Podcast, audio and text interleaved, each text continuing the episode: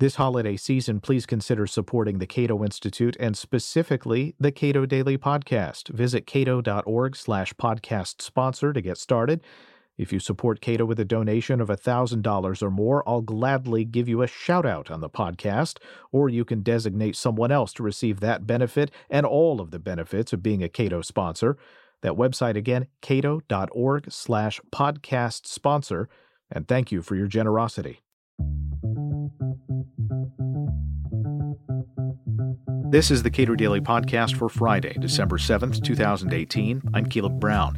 For decades, the United States has followed a familiar pattern when it came to alleviating poverty more government programs, spending ever larger sums of money. In his new book, The Inclusive Economy, Cato Senior Fellow Michael Tanner provides a detailed roadmap of a new anti poverty policy.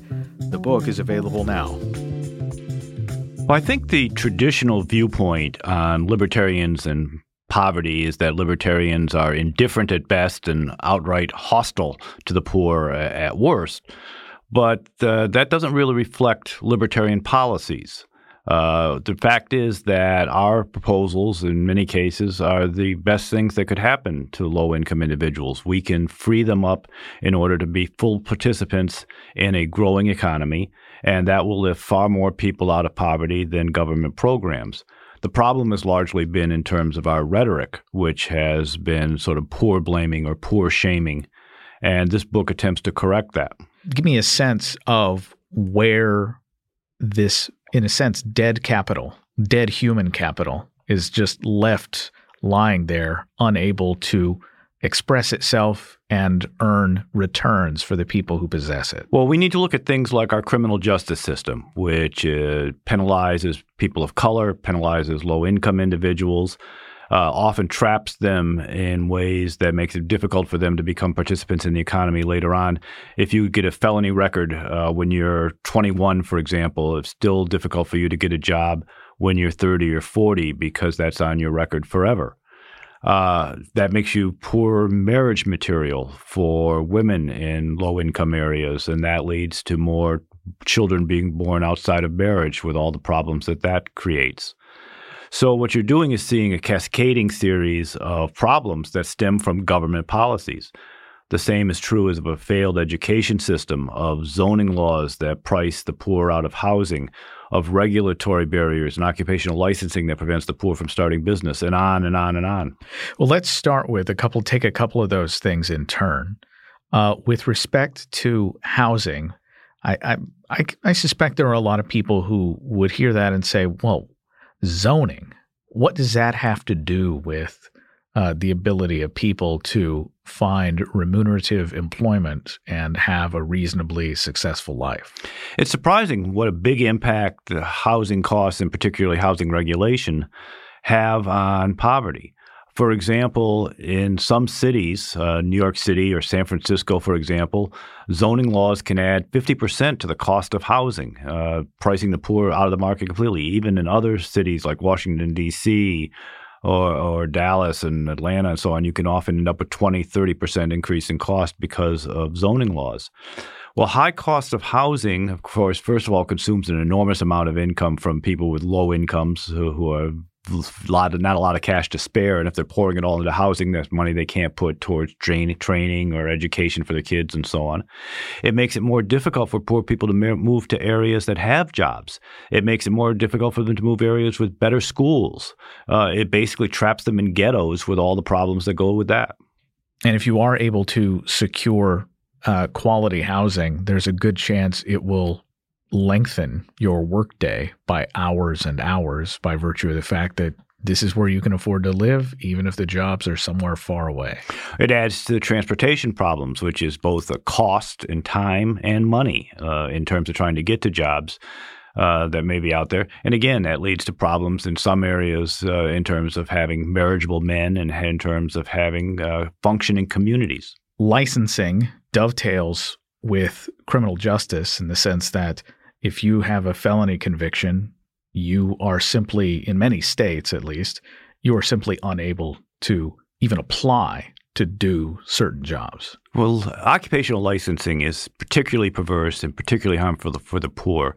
We should understand that we're not talking necessarily about things like becoming a doctor.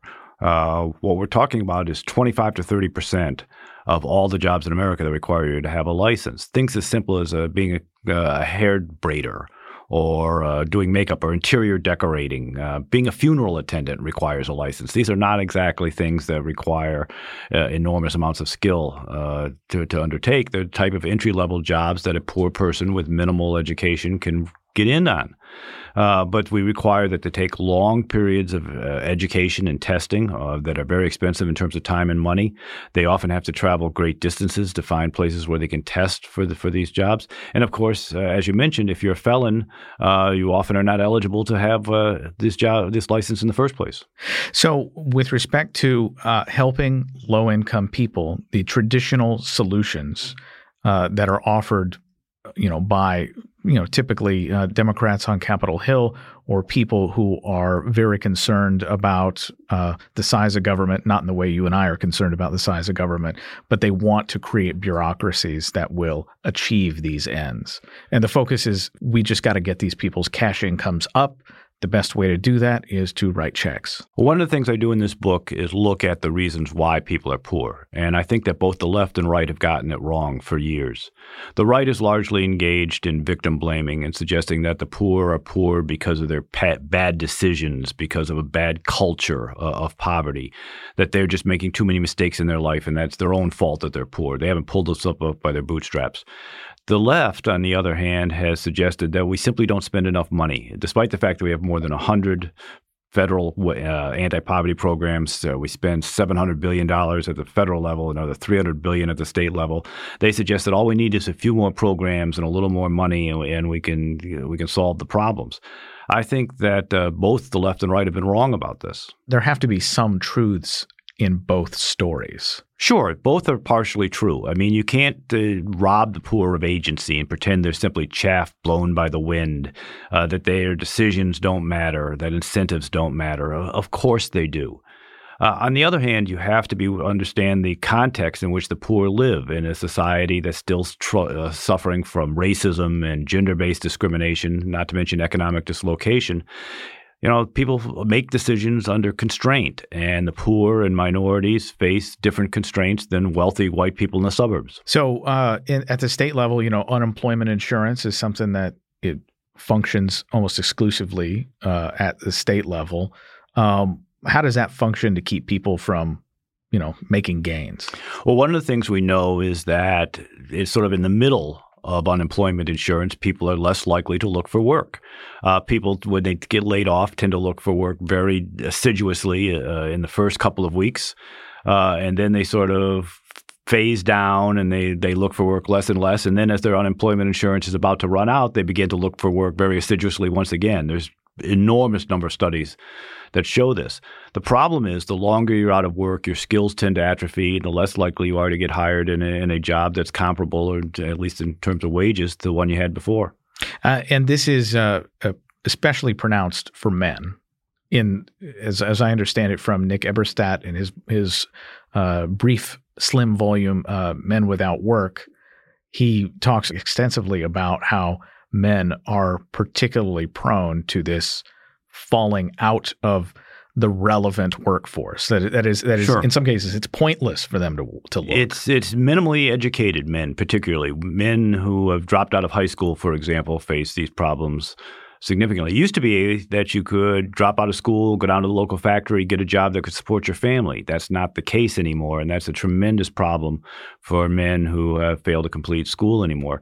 And we're also entering a society in which women's skills are more in demand. The sort of physical uh, strength is no longer the primature of a of employment. Uh, it's now people skills, uh, which women often seem to do better on.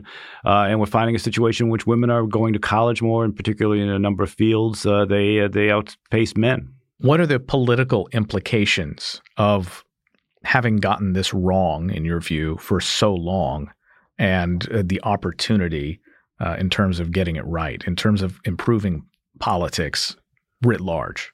Well, we've basically forced a wider divide over policies that might actually help the poor. Because the left sees the right as victim blaming or victim shaming, uh, they're less likely to be willing to work with the right on constructive solutions. And because the right sees the left as being profligate and simply throwing money at the problem, they're less likely to dive in and, and, help as well. And in the end, both sides are simply at the uh, at the mercy of the bureaucracies which support the status quo, whether that's in criminal justice or education or uh, or the economy. One of the impediments to, and I broadly agree with almost everything you've said here. Uh, one of the impediments to actually getting to the kinds of reforms that you're talking about is that to the extent we've created bureaucracies those bureaucracies have their own interests. And as I've uh, learned from my time in state government and here in Washington, D.C., if you're not a part of the solution, there's good money to be made in prolonging the problem.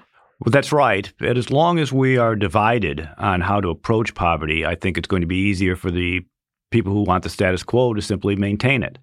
Uh, one of my hopes for this book is that it enables people who don't necessarily see eye to eye to reach out and build a broad bipartisan consensus.